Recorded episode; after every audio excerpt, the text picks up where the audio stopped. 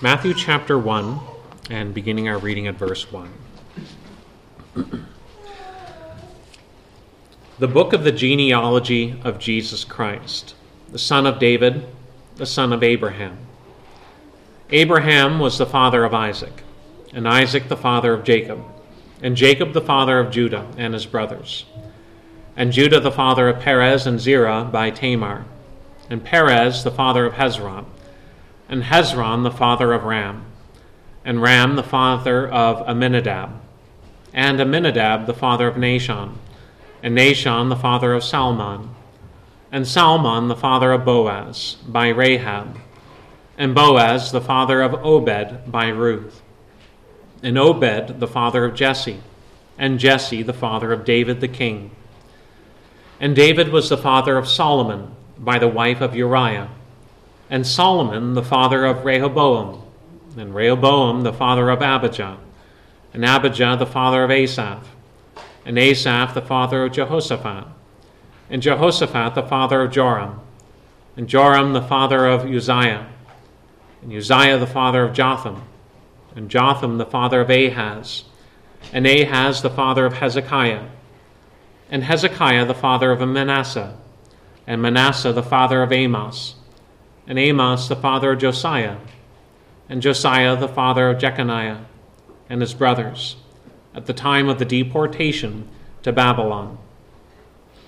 And after the deportation to Babylon, Jeconiah was the father of Shealtiel, and Shealtiel the father of Zerubbabel, and Zerubbabel the father of Abiud, and Abiud the father of Eliakim, and Eliakim the father of Azor, and Azor the father of Zadok, and Zadok the father of Achim, and Achim the father of Eliud, and Eliud the father of Eleazar, and Eleazar the father of Matthan, and Matthan the father of Jacob, and Jacob the father of Joseph, the husband of Mary, of whom Jesus was born, who is called Christ.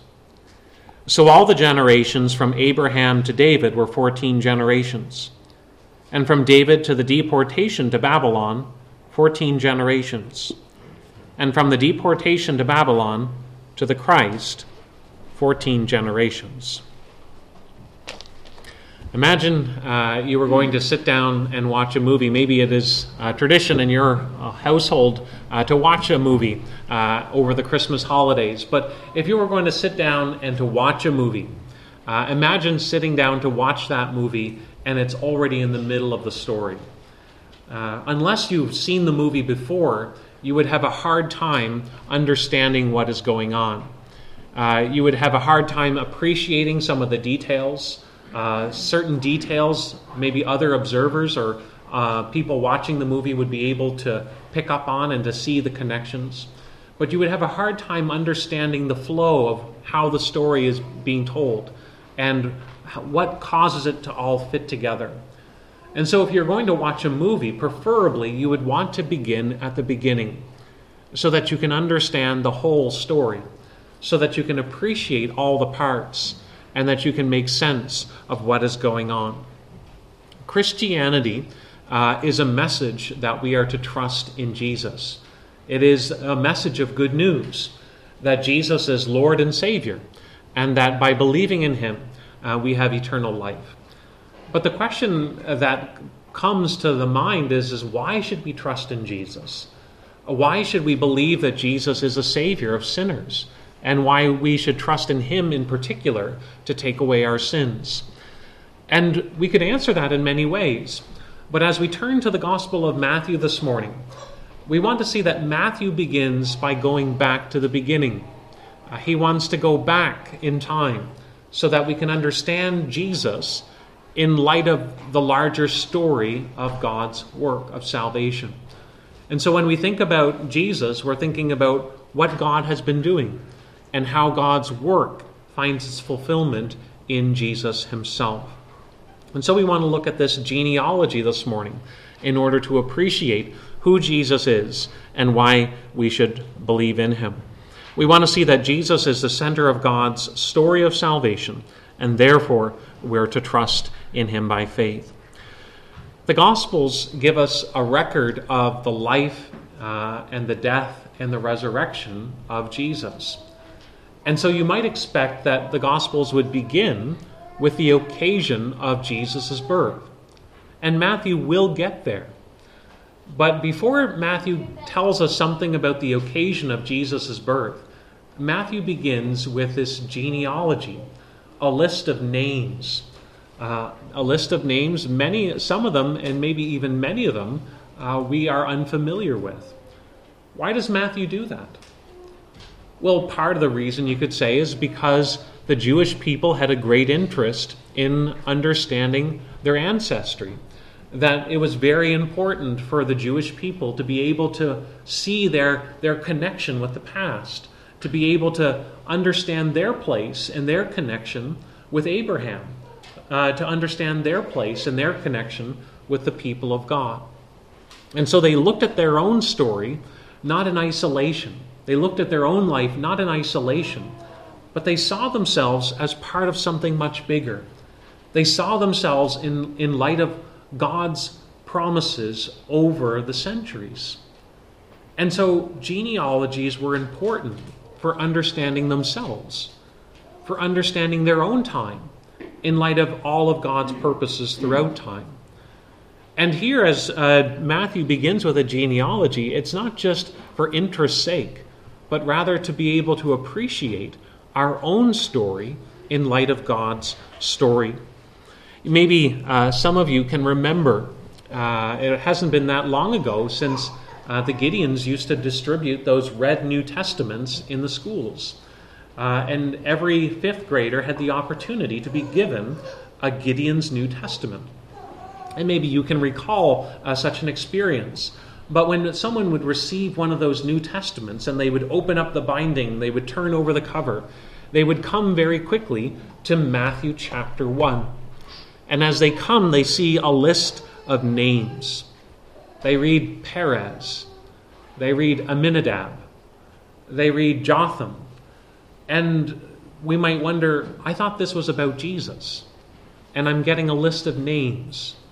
Why is that happening? But what Matthew is doing is, is Matthew is wanting to bring us back to the beginning, to be able to look at Jesus in light of God's whole purposes. There are many things that we could say about this genealogy. Matthew's doing a whole bunch of things by writing this genealogy of Jesus. We can see how he is highlighting, for instance, uh, several women in this genealogy. In the ancient world, genealogies would uh, capture someone's place by saying who their father was. But you'll notice that in this genealogy, it mentions several women. Uh, several women in their place and their connection with God's unfolding story. We could also highlight this genealogy in terms of how Matthew is showing that the family of Jesus includes not just Jews, but Gentiles that Matthew calls attention to the fact that Rahab, the Canaanite, is part of Jesus' ancestry. How Ruth, who is a Moabitess, is part of Jesus' ancestry. That the family of Jesus is not simply those who are uh, biologically or physically connected with Abraham, but that it includes the Gentiles as well. And so Jesus' mission to save his people is not just something for the Jews, but he is a savior of sinners, including Gentiles. And so we see that in this genealogy as well. But as we look at it this morning, we want to look at this genealogy based on the way that Matthew structures his genealogy. And you see the, the way that he structures it both by what he says at the beginning in verse 1 and what he says down in verse 17 that what he wants us to do is he's focusing in on three names. He's focusing in on Abraham, he's focusing in on David, and then he's focusing in on Jesus. And we want to think about this genealogy and what it tells us about Jesus in those uh, in that light. That he is a son of Abraham and he is uh, a son of David.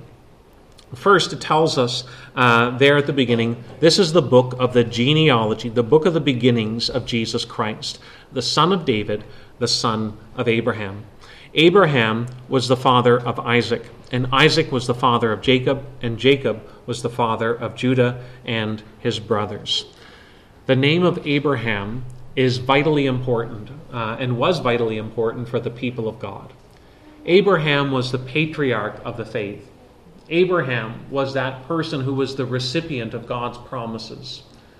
That in a world that was under and subject to the curse of sin, and we read about how sin had wreaked havoc on the world ever since our first parents sinned. After reading about sin's curse in Genesis, it's not till Genesis 11 that we get this idea of blessing. That now we begin to see how God's blessing will begin to uh, come to fruition. Because God comes to Abraham and uh, promises that he will bless Abraham, that he will give him a nation that from Abraham a great nation will come to be, that he will give him a land where he can have rest, a promised land. And that not only that, but he promises Abraham that in and through Abraham, all the nations of the earth will be blessed. And so, for the descendants of Abraham, for the people of God, their whole life was to be structured by this promise of God. It was to be structured by an understanding that their story has not yet been fully told because God is going to do something.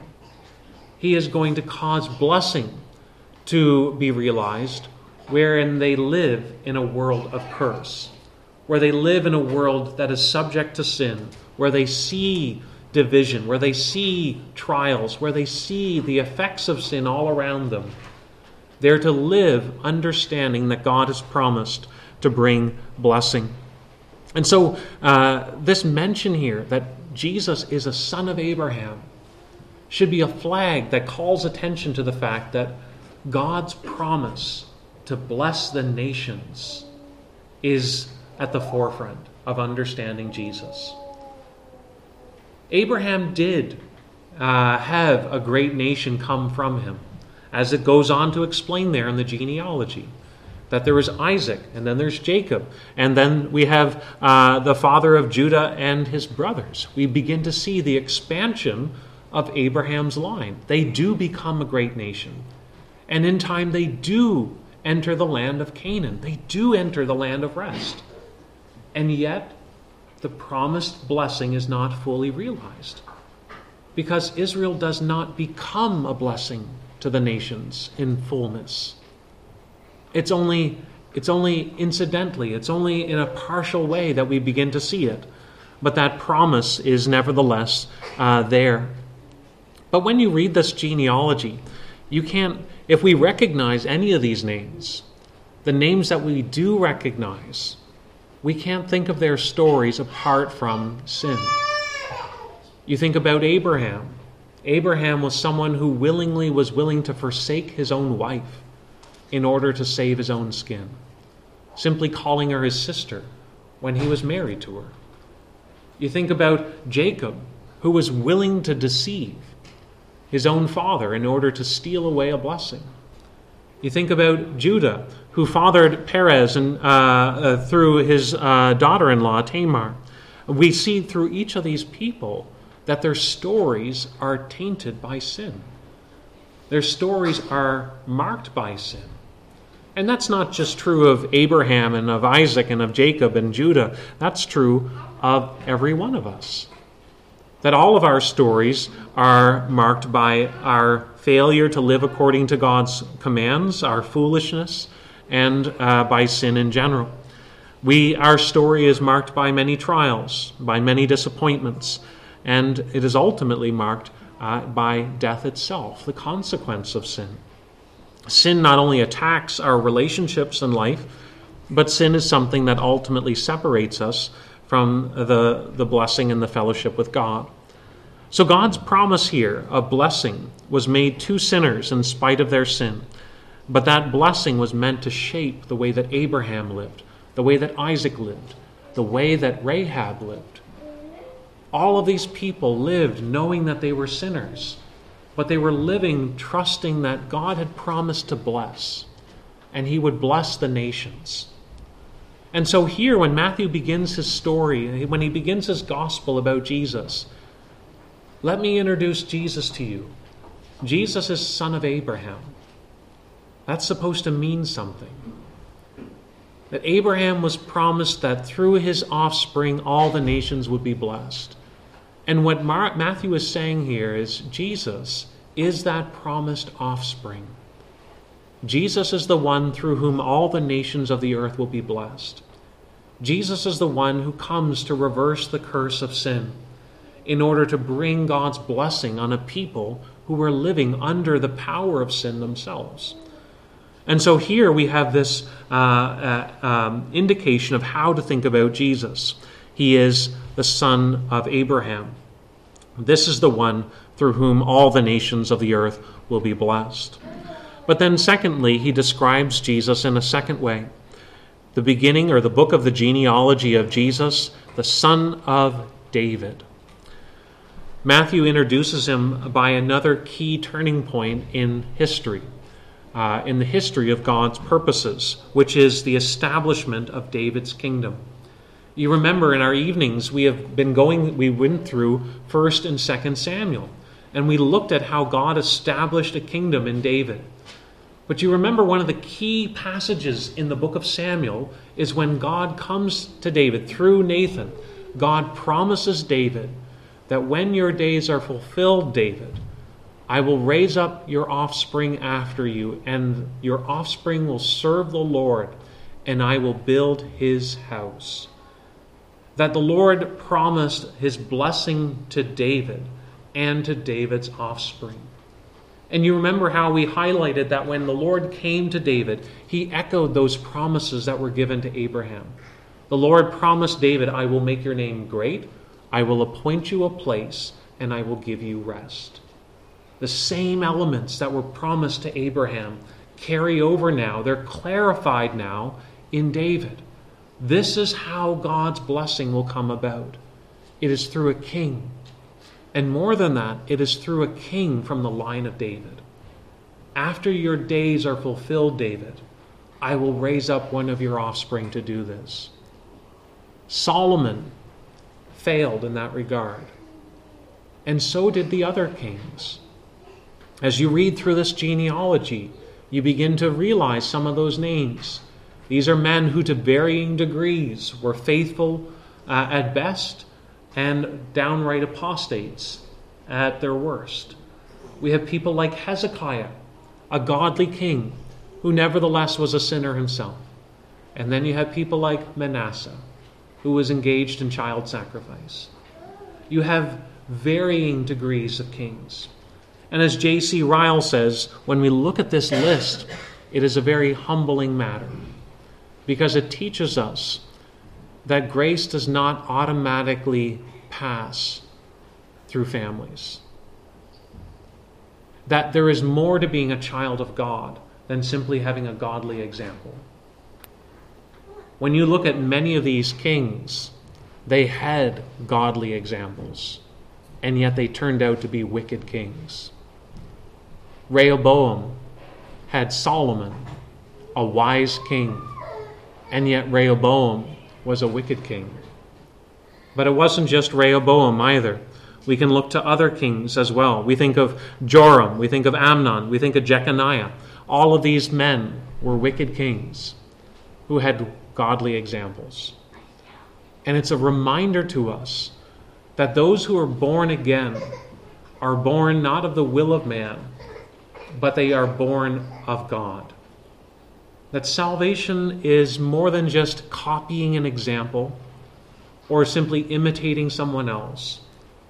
That being a Christian is one that has been changed by God's Spirit, who has been convicted of the truth of their sins, but who is being shaped by God's grace. And so, as you look at this genealogy, you're starting to see a story emerge here. You're seeing God's promises being directed towards a king that would emerge, a king who would establish righteousness, a king whose kingdom would endure forever, one who would be uh, able to bring rest and peace. And yet you look at these kings and they all fall short. And so this story is moving over time, and we see again and again people failing. They are sinners themselves, and yet God's purposes carry forward.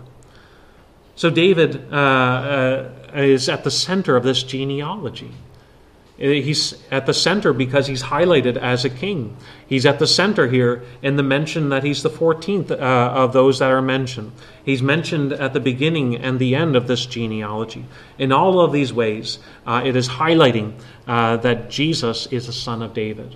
And when it says that, it's calling attention to those promises that I will raise up an offspring of David and I will build his house and it will endure forever that my steadfast love will not depart from the house of David as it departed from the house of Saul. You trace that throughout uh, history. Again, uh, many of these kings were not godly at all. And in fact, their ungodliness brought God's judgment on the nation. In the time of the prophet Jeremiah, Jeremiah announced the Lord's judgment uh, that uh, uh, none of the offspring of Jeconiah would sit on the throne of David and rule again in Judah. That sounds like a terminus point. God had promised that the line of David would continue. And now Jeremiah in his day says the line of Jeconiah ends. His offspring will not sit on the throne. But as one commentator points out, in his wrath, God remembers mercy in his anger against Jeconiah's sins and unfaithfulness, the Lord remembers his grace. And he then later proclaims through the same prophet Jeremiah that he would bring Jeconiah and his offspring back from exile.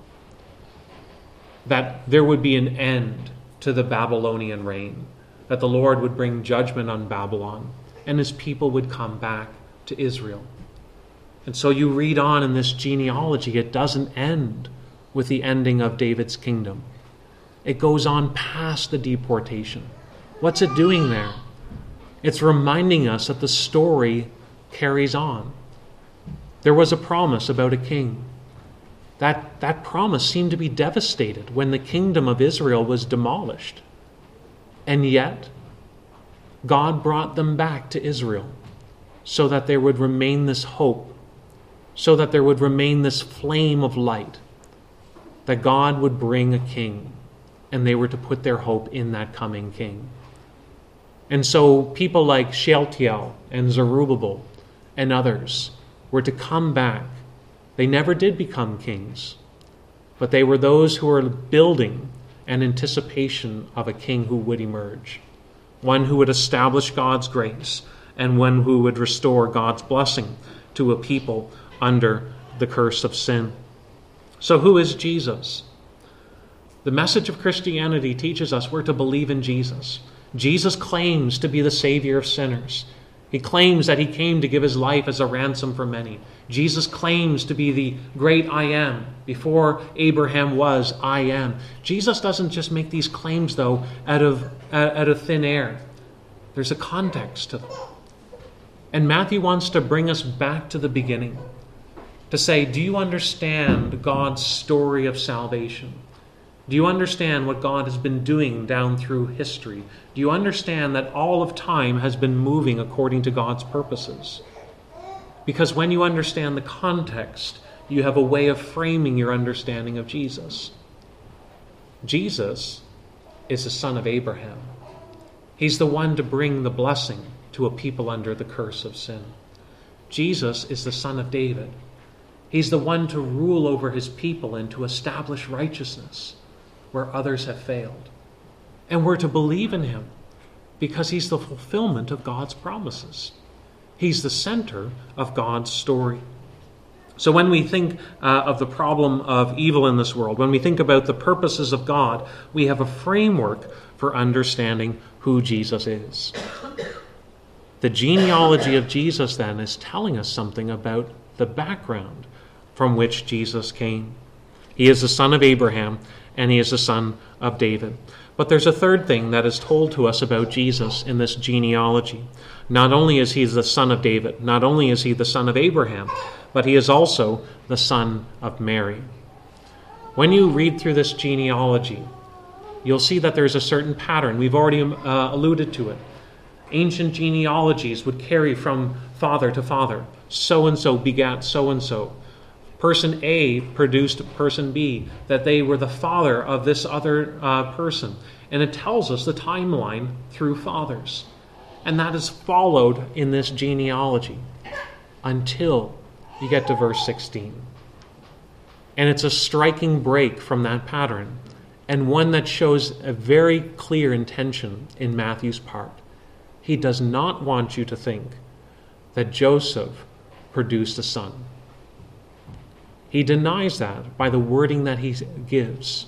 Instead of saying, and Joseph fathered Jesus, or instead of saying Joseph begat Jesus, he goes on and says in verse uh, 16, and Jacob, the father of Joseph, the husband of Mary, of whom Jesus was born.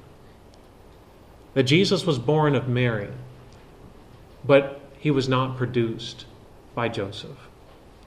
That there's something different about Jesus. And so when we ask the question, why should we believe that Jesus is the fulfillment of God's promised blessing?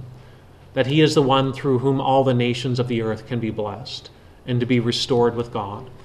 Why are we to think that this Jesus, when there are many people who were descendants of David, why are we to think that this Jesus is the one who will establish righteousness and make us right with God once again? Why are we to look to this Jesus?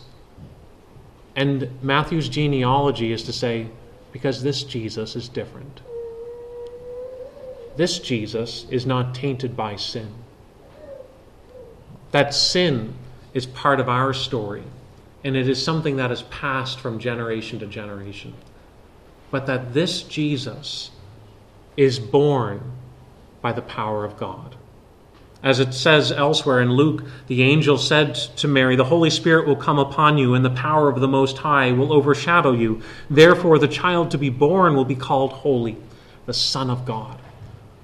As Matthew will get to the birth of Jesus, he'll explain that this is because he is uh, uh, uh, produced, he is brought forth by the power of the Spirit.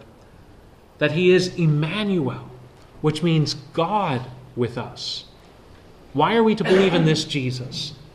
Because he's not only fully man, but because he is fully God. That he is able to do the work of God because he is God in the flesh. That's why we can be confident that he will succeed that he will bring salvation and that he will bless those who are under sin's curse. And so we see that it's because Jesus uh, is different than all those who have come before. Jesus' birth then is the good news because it signals the arrival of God's promised blessing to those who are under the curse of sin. Because Jesus is the Son of God, he is able to fulfill all of God's promises. But then you can back it up and look at it the other way. He is different. He is born of Mary. He is, he is brought forth by the power of God because he is God incarnate. But then, when we understand who Jesus is, it changes the way that you read the genealogy. Imagine that you go home and in your family archives you find something out about your family history that someone in your family line did something terrible, you would probably not want that to come to the light of day. You might, might want to bury that news. If it's terrible enough, you may even contemplate changing your last name because you want to disassociate from that action. You don't want to be known by that act. But when you realize who Jesus is, this genealogy takes on even more meaning. Because the Son of God, who took on flesh, identifies with sinners. That his family background is a story of sinners. And Jesus came from a family of sinners in order to save sinners. And so when we understand that Jesus is willing to identify with sinners, it gives hope that the one who is high and lifted up, the one who is without sin, the one who is God over all, is willing to come low to meet us in our need, that he is willing to identify with sinners to the point that he is willing to have a prostitute in his ancestry, that he is willing to have Gentiles who lived in darkness part of his ancestry, that he is willing to identify with those who are sinners, ultimately to rescue their story. How is our story going to end? Our story, we said, is marred by sin. We see foolishness, we see mistakes, we see failures in our story. We can look at our story and there are things in it that we're ashamed of. How does our story get rescued? The genealogy here is telling us it's only when we look at our story in light of a bigger story, when we live our story in light of what God's story is about. And God's story is focused on his son, the Lord Jesus. And when we read this story, we can say who Jesus is. He's the son of Abraham, the one that brings God's blessing to the nations. He's the son of David. He's the one who will rule over all things, that his kingdom will have no end. He is the Prince of Peace, that he is the son of Mary. He is the Son of God and he is Lord over all things. Have we come to understand who Jesus is? The one who was born in the fullness of time in order to save sinners. Jesus can save our story. Have you put your trust